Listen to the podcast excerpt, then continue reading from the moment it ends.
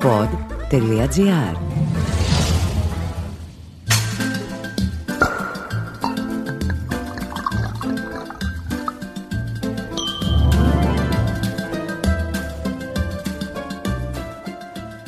Ακούτε το podcast «Ίνος ο Αγαπητός» με τον εινολόγο Δημήτρη Χατζηνικολάου.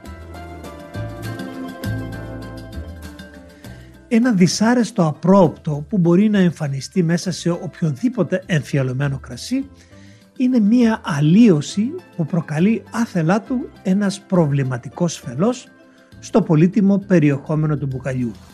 Πρόκειται για μια σπάνια αλλά ύπουλη ασθένεια που εντοπίζεται αμέσως μετά το άνοιγμα της φιάλης εμφανίζοντας συμπτώματα κλειστού και υγρού φοιτητικού δωματίου όπως λένε οι Γάλλοι για το γνωστό Γκούντο Μπουσόν. Πολλοί καταναλωτές θα λέγανε αμέσως ότι το κρασί αυτό χάλασε ή πιο συχνά ότι άρπαξε. Στην πραγματικότητα όμως το κρασί αυτό αρρώστησε και ταλαιπωρείται από οσμές που θυμίζουν βρεγμένη λινάτσα και μούχλα ξύλινης κλειστής ντουλάπας και ξεχασμένης υγρής σφουγγαρίστρας. Δυστυχώς αυτές οι απρόσκλητες μυρωδιές σκεπάζουν ανελαίητα τα λεπτά και φωτόδια αρώματα του κρασιού, το οποίο επί το λαϊκότερον επικράτησε ως φελωμένο.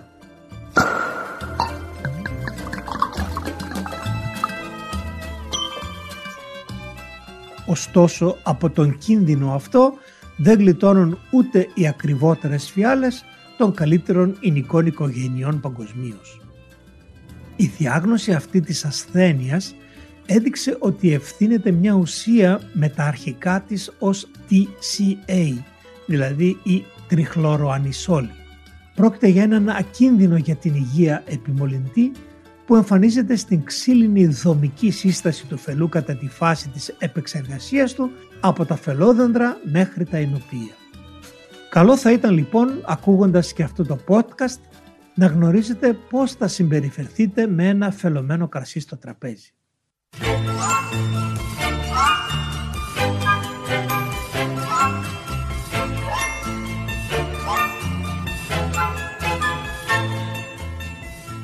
Αν σας συμβεί στο εστιατόριο, οφείλουμε να επιστρέψουμε ευγενικά το φελωμένο κρασί ως ακατάλληλο, ζητώντας να μας το αντικαταστήσουν. Αν αρνηθούν προσπαθώντας πάση θυσία να επιπλέψουν στα θολά νερά της μούχλας, σίγουρα δεν ξέρουν καλά τη δουλειά τους. Αν όμως το πάθουμε στο σπίτι, μην κοιτάξετε αμέσως τον νεροχύτη. Αξίζει να το αξιοποιήσουμε στο σβήσιμο ενός μαγειρεμένου κρεατικού όπου η δυσάρεστη αυτή γεύση του χαλασμένου φελού θα εξατμιστεί ως διαμαγείας ανεπιστρεπτή από τη μνήμη μας. Γι' αυτό το λόγο και οι εινοχώοι στα μεγάλα εστιατόρια μυρίζουν πρώτα τον φελό και μετά μας σερβίρουν μια μικρή ποσότητα για να τους επιβεβαιώσουμε και εμείς με τη σειρά μας ότι όλα βαίνουν καλώς.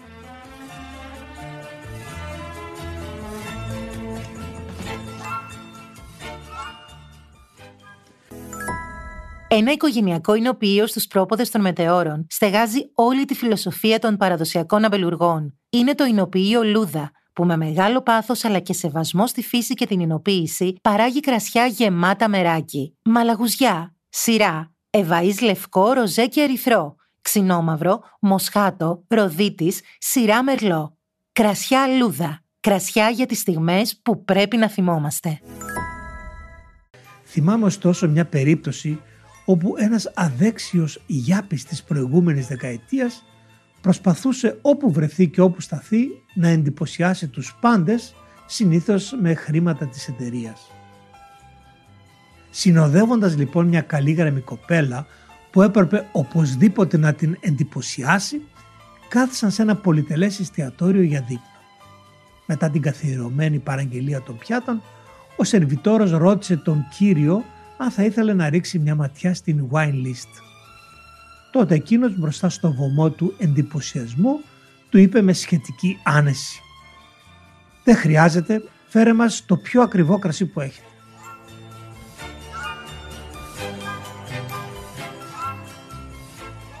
Έτυχε λοιπόν να υπάρχει στην Κάβα ένα σπάνιο έργο τέχνης από την περιοχή του Πομερόλ με τετραψήφια τιμή εσοδείας 1982.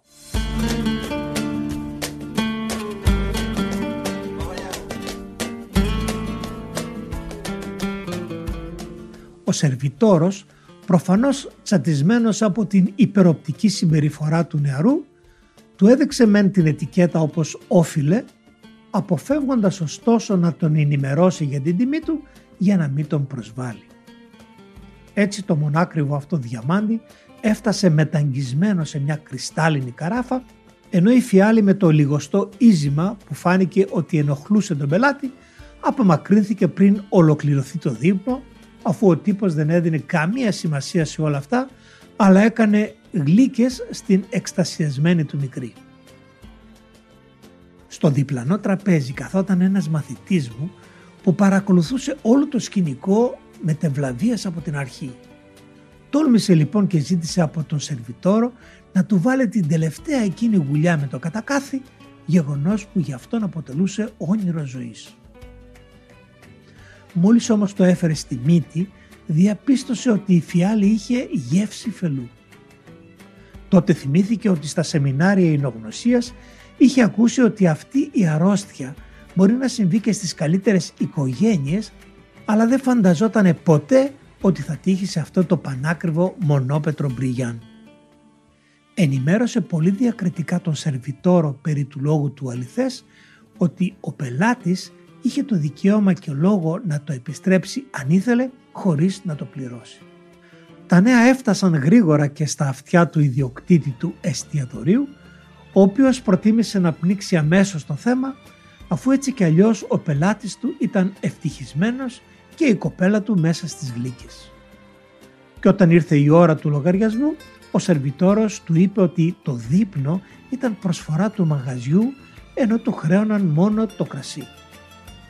Αυτός χάρηκε προς στιγμήν, αλλά μόλις είδε το νούμερο του κρασιού, άλλαξε χρώμα. Τον έπιασε κρύος υδρότας, όχι τόσο επειδή δεν είχε ένα χιλιάρικο σε ρευστό, αλλά επειδή δεν ήθελε να χρησιμοποιήσει την πιστοτική του κάρτα, διότι θα έβλεπαν το τιμολόγιο και θα έχανε τη δουλειά του. Άρχισε λοιπόν να λέει ότι δεν θα το πληρώσει επειδή δεν είχε ενημερωθεί ποτέ για την τιμή του.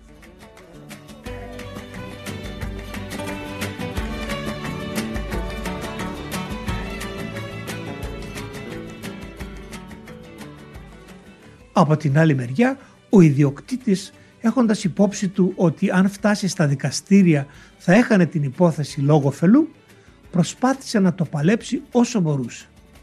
Ρώτησε λοιπόν τον εινογνώστη μαθητή μας ποιος θα μπορούσε να πιστοποιήσει ότι η φιάλη ήταν πραγματικά φελωμένη.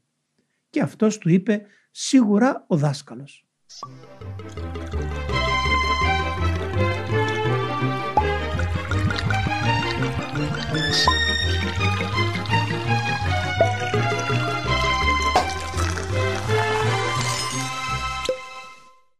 Ήταν περασμένες 12 τη νύχτα όταν χτύπησε το τηλέφωνο και ένας ευγενικός κύριος με παρακάλεσε να πεταχτώ επιγόντως μέχρι την Κηφισιά για μια ιδιαίτερη υπόθεση με το αζημίωτο.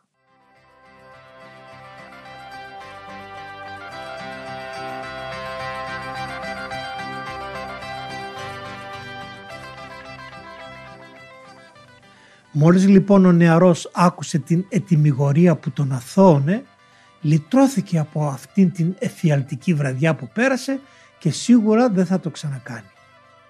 Όσο για τους υπευθύνους του θρηλυκού σατό, μόλις ενημερώθηκαν σχετικά με την υπόθεση, εκτός από την επιστολή τους ότι αυτό δεν τους έχει ξανασυμβεί, μου έστειλαν τρεις φιάλες με την υποσημείωση. Μία να δώσω στο μαθητή μου που εντόπισε το σφάλμα μία στο εστιατόριο που την στερήθηκε και να κρατήσω την τρίτη επειδή ξενύχτησα για χάρη τους. Έτσι έληξε επιτυχώς η απρόσμενη αυτή περιπέτεια όπου στο τέλος περάσανε όλοι καλά και εγώ καλύτερα.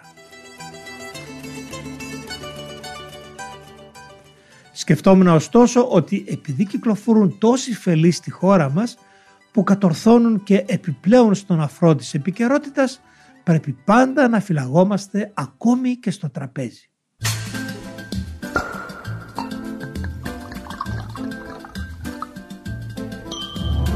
Ακούσατε το podcast «Είναι ο αγαπητός» με τον εινολόγο και γευσιγνώστη Δημήτρη Χατζηνικολάου από το pod.gr.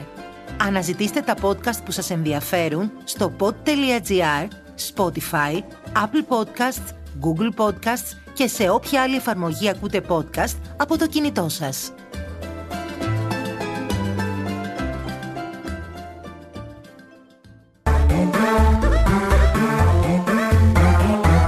Pod.gr.